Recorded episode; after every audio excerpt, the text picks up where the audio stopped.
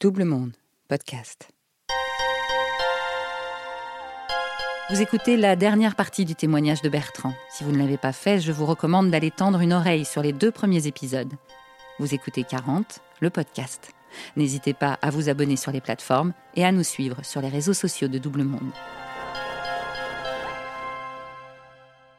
Donc j'ai rencontré quelqu'un, j'avais 41 ans, j'ai passé deux ans à lui parler, je l'ai rencontré au bout de neuf mois, alors qu'on habite la même ville. Je l'ai pas vu souvent, et à la fin, j'ai réalisé qu'elle m'avait menti sur tout. La seule chose sur laquelle elle m'a pas menti, c'est son prénom. Le reste, tout est faux.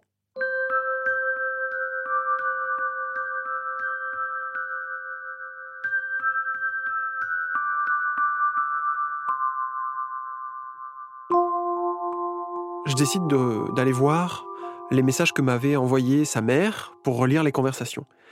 Et là, je me rends compte que le compte Instagram de sa mère a disparu. Il est fermé, il n'existe plus. Et là, je me dis, c'est quand même étrange. La coïncidence. Tu fermes pas un compte Instagram parce que ta, ta fille euh, est découverte ou voilà. Et je relis les conversations que j'avais sauvegardées et je me rends compte qu'il y a des fautes d'orthographe dedans. Et je me dis, en fait, le compte Instagram de sa mère, c'était pas sa mère. C'était elle. J'appelle le numéro de téléphone qu'elle m'avait laissé et il répond pas, il n'y a pas de messagerie. Vous avez déjà vu, vous, des personnes d'un certain âge, de plus de 60 ans, qui ne répondent jamais au téléphone et qui n'ont aucun message d'accueil sur leur répondeur? Ça n'existe pas. Ça aussi, c'était faux. C'était un autre téléphone, mais c'était pas sa mère. Et puis vous vous demandez aussi ce qui est arrivé avec cette histoire de mon remplaçant, celui avec qui elle devait passer le week-end, celui avec qui elle m'a rendu euh, atrocement jaloux, moi qui suis vraiment pas jaloux du tout de nature, je suis plutôt quelqu'un de confiant. En l'espace de quelques semaines, vu tout ce qu'elle me racontait, était devenu mon ennemi numéro un. Si je l'avais croisé dans la rue, je pense que je lui aurais pété la gueule. Cette personne-là, je l'ai appelé, finalement. Après tout ça, je l'ai appelé, j'ai pris le temps, et il m'a dit qu'il n'était au courant de rien, qu'il avait été en contact avec elle une ou deux fois au début de l'été d'avant, quand elle m'a dit qu'elle avait pris contact avec lui, mais que elle avait été assez pressante, et lui s'est méfié, et finalement il lui a dit que non, ça l'intéressait pas, elle l'a quand même invité à boire un café, assez rapidement, trop rapidement, lui il avait, il avait dit non, et ça s'était arrêté là. Donc, tout ce qu'elle m'avait raconté, en plus d'un an, sur cette supposée liaison, n'existait pas, mais elle n'existait pas du tout. Alors, elle travaille bien là où elle travaille, là où elle m'a avoué travailler, et maintenant j'ai compris pourquoi elle me mentait. Parce qu'en fait, elle n'habite pas une maison de banlieue, elle habite une maison de grande banlieue, dans une toute petite ville toute grise, toute moche. J'ai pu remonter, du coup, sa station de métro qui mène à une gare, puis la gare qui mène à un train, un train de banlieue qu'elle prenait tous les soirs à 17h, à 17h02. Ce train de banlieue, il l'amène loin, très loin. Mais du coup, pour pas me parler pendant qu'elle est en train de prendre ce train, elle a inventé tout un tas d'histoires. Toutes ces histoires qu'elle me racontait le soir de 17h à 18h pour me dire que elle rentrait chez elle, mais en fait, elle rentrait vraiment chez elle. Toutes ces fausses rencontres aux Galeries Lafayette, aux expos, aux concerts où elle m'a dit qu'elle était, mais qu'on n'a pas pu se voir. Toutes ces fois où elle m'a fait croire qu'elle était à Paris le week-end, tout ça, c'est faux. Elle était en couple avec D, en train de vivre une vie normale. Moi, je comprends pas. Enfin, je comprends mieux tout ça. Je comprends mieux pourquoi c'était impossible de se voir et pourquoi elle protégeait à tout prix sa vie. Elle protégeait sa vraie vie en menant une fausse vie. Ça n'a pas vraiment d'intérêt. Parce que moi, je voulais pas l'arracher à sa vraie vie. Je m'en foutais au début. Ça ne menait à rien. Je voulais pas savoir où elle habitait. Et une fois que j'ai éclairci un petit peu le tableau, il reste la question du pourquoi elle a fait ça? Ben, je pense qu'en en fait, il n'y a pas vraiment de raison. Elle a joué avec moi. Elle a joué avec moi comme un chat joue à la souris. Euh, et ça, j'ai mis beaucoup de temps à le comprendre et à l'assimiler.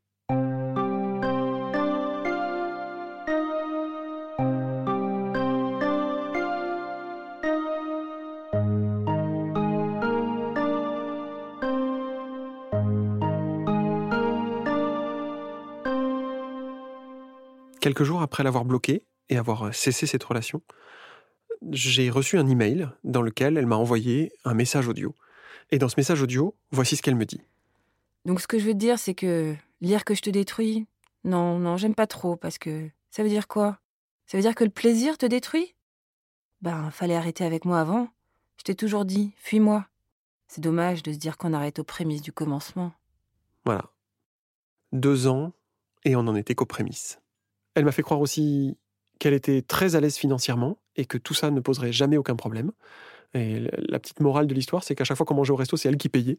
Je trouve ça très drôle, mais au final, euh, euh, je crois qu'on s'est pas euh, on s'est pas vu souvent parce que ça lui coûtait trop cher. Donc voilà, ça, ça me fait bien marrer. Toute l'énergie que j'ai passée, c'était gratuit et c'était dans le vide parce que la personne dont elle parlait, en disant je, cette personne-là, elle n'existe pas. Alors c'était effectivement l'objet du tu es mon reflet, mais ce reflet-là, en fait, euh, tu réalises que jamais personne ne te ressemble vraiment, en fait, dans la vie. C'est tant mieux. On ne peut pas être euh, avec quelqu'un qui nous ressemble, parce que personne ne nous ressemble. Et personne n'est notre alter ego sur Terre. La vie, c'est pas ça. Et elle m'a fait croire à ce mirage-là pour me manipuler. Définitivement, amour ne s'écrit pas avec un O majuscule. J'ai changé mon numéro de téléphone, je veux disparaître et je ne veux plus jamais lui parler. Je veux plus lui parler parce que je sais que, quel que soit ce que je dis, ça va se retourner contre moi. Euh, que son arme, c'est le discours. Son arme, c'est la parole. Donc, ne plus lui parler. Jamais. Et de toute façon, j'ai une vie à reconstruire. Parce qu'elle a foutu un sacré bordel. Je remonte le temps et du coup, j'essaye de comprendre ce qui a fait que je suis tombé euh, là-dedans. Que j'ai, en gros, j'ai voulu croire à tout ce qu'elle m'a dit alors que, euh, en fait, si on fait la liste très longue de tout ce qu'elle m'a dit, et encore, euh, il y a beaucoup de choses qui n'ont pas été dites, c'est que c'est pas que j'ai voulu y croire, c'est que ça a été amené d'une manière assez subtile, noyé dans beaucoup de détails et dans beaucoup d'émotions. Toutes ces informations, elles arrivent brutes, mais elles sont noyées par Tu es l'homme de ma vie. Elles sont noyées par euh, J'ai écouté cette musique et j'ai pensé à toi. Elles sont noyées par mon cerveau qui était un peu embrouillé par beaucoup d'émotions, beaucoup d'émotions positives, mais aussi beaucoup d'émotions négatives.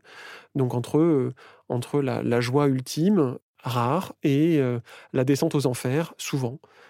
Et tout ça, ça évite de se poser des questions sur la véracité. Et puis il y a un truc aussi, c'est se poser des questions sur la véracité, c'est remettre en cause tout le récit. Et quand on est au milieu d'un ravin, qu'on traverse sur une corde raide, au milieu du ravin, quand on est sur la corde, qu'on est en équilibre, il nous reste la moitié du chemin, ou en tout cas on voit pas la fin, on ne peut pas se poser la question de savoir si la corde elle est solide. Si on n'y croit pas dès le début, alors il n'y a pas de corde. Et donc on fait rien. Donc moi je suis au milieu du guet, et en fait plus j'avance, moins mon cerveau peut se permettre de remettre en question tout ça. Son récit, il est amené avec un milliard de détails. Chaque événement qu'elle m'a décrit ne peut pas être vérifié parce que je n'ai pas eu de photo, mais je pars du principe que tous les gens sont un minimum honnêtes et que du coup, on n'invente pas des choses aussi énormes. La preuve est que c'est possible. Il y a aussi un truc, c'est que moi je suis une personne sensible. Je suis une personne sensible à l'image que j'ai et que je renvoie et que c'est quelque chose qui me tient beaucoup à cœur. Et du coup, je pense qu'elle a touché une corde sensible en moi. Elle a su la trouver. Elle a su voir en moi les failles que j'avais, euh, les failles sûrement un peu narcissiques, euh, de comment je voulais qu'on me perçoive et comment je voulais briller. Et que du coup, elle a su appuyer sur la bonne corde sensible et me faire vibrer sans en avoir l'air, l'air de rien, comme elle disait souvent. Et ça, c'est euh, jouer contre moi sans que je le sache. Et ça, c'est très pernicieux. En gros, avant même que je la rencontre, elle avait déjà fait le tour de moi.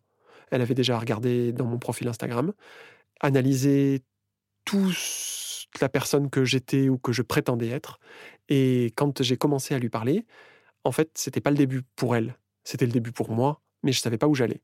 Et ça, c'est assez perturbant en fait, parce qu'elle a joué un jeu de dupe, c'est-à-dire, elle n'est pas arrivée comme une fleur, elle est arrivée en terrain conquis. Elle savait exactement comment me parler, qu'est-ce que j'attendais, et me raconter qu'elle a des problèmes avec ses ouvriers chez elle pour faire un béton ciré, c'est absolument pas la même chose que je suis allé à Leroy Merlin pour acheter de la peinture et poser du faux carrelage. C'est pas du tout pareil. Et, à partir de là, elle a développé un personnage qui était l'image exacte de ce que j'attendais d'une personne. Elle trouve des gens qui sont sensibles à son discours. Et si on n'y est pas sensible, alors elle zappe. Mais si on y est sensible, d'un coup, ça devient pour elle un jeu. Euh, et moi, je suis rentré dans son jeu je suis rentré pleinement dans son jeu en repoussant toutes mes limites. Parce que dès le départ, j'avais fixé mes limites. Dès le départ, j'avais dit que je cherchais rien d'autre qu'à m'amuser, ou en tout cas, je me posais des questions sur mon couple. Le but du jeu, c'était pas du tout de réinventer ma vie, ni même de me poser la question de savoir si je voulais déménager. Et ça, c'était des limites très claires, mais ces limites-là, elle a dit, à mon avis, elle a dit dans sa tête, tu verras bien ce que tu es capable de faire pour moi.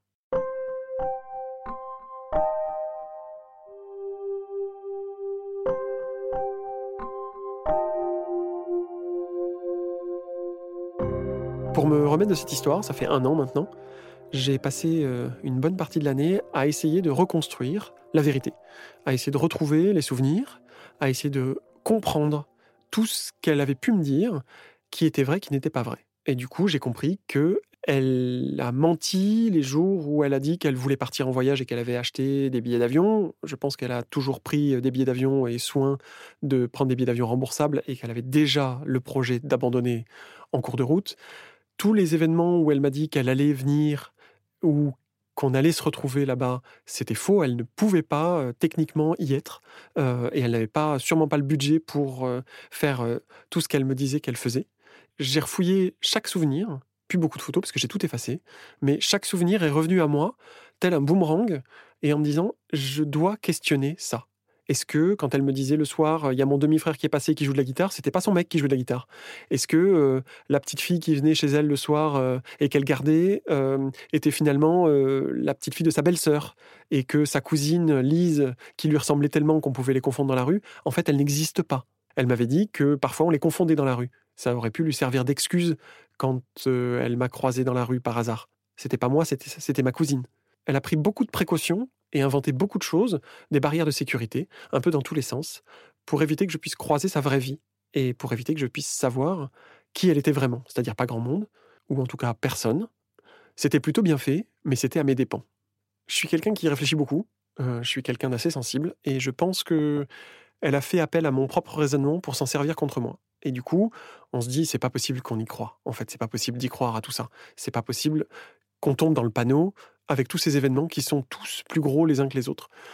Mais en fait, la raison pour laquelle on y croit, c'est que elle fait appel à notre esprit de logique. Quand elle dit je n'ai pas perdu mon temps depuis deux ans avec toi, imagine, tu comprends bien que c'est sérieux. Et en fait, ça, ça fait appel à mon raisonnement, à ma logique à moi. Mais cette logique-là, elle ne s'en sert pas, elle ne se l'applique pas à elle. Et en gros, ça a joué contre moi. Alors au début, j'ai voulu y croire, je trouvais ça je trouvais ça plaisant, mais surtout, ça me réconfortait sur le fait que j'étais une personne, moi, chanceuse. Une personne chanceuse de l'avoir, elle. Et ça a toujours été le cas. C'est-à-dire, j'étais toujours, j'avais toujours l'impression, alors je ne pouvais pas en parler, mais j'avais toujours l'impression que c'était une, une, une, personne exceptionnelle avec qui j'étais, et que plus elle était exceptionnelle, plus moi je l'étais quelque part. Et ça, ça a été un peu un leitmotiv, parce que si elle est exceptionnelle et que je lui plais, alors il y a une partie de moi qui est quelque part un peu exceptionnel. On ne brille que par soi-même, ça je l'ai compris.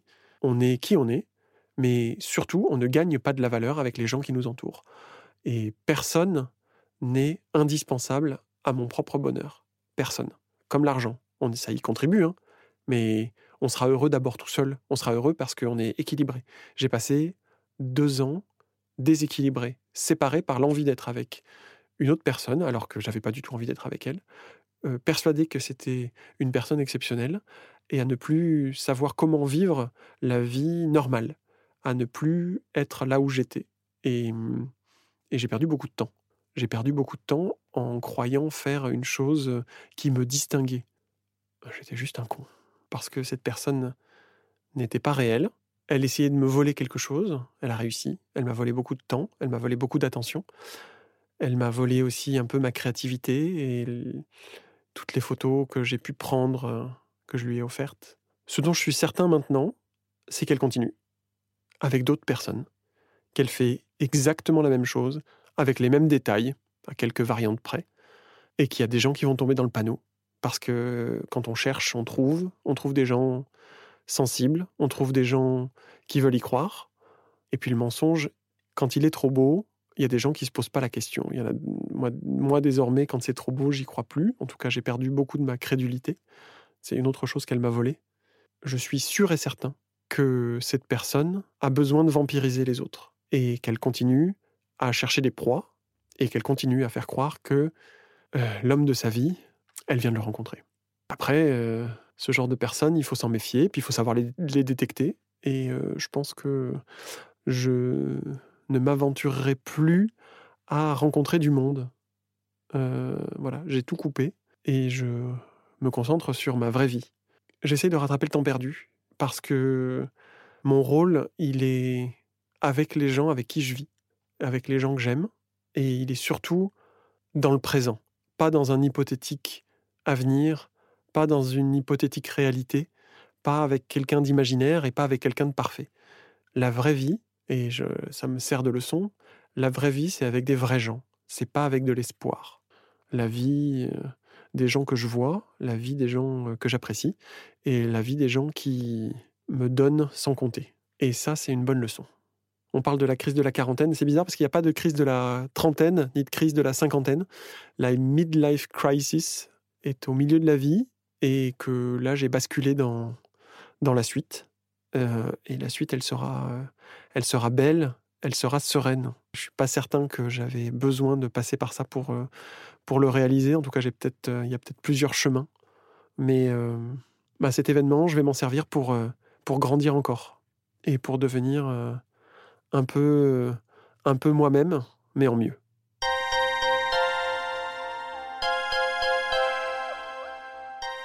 Vous venez d'écouter 40. Ce podcast est produit par Double Monde. Merci à Adrien Stiefel pour le montage et à David Rampillon pour la musique.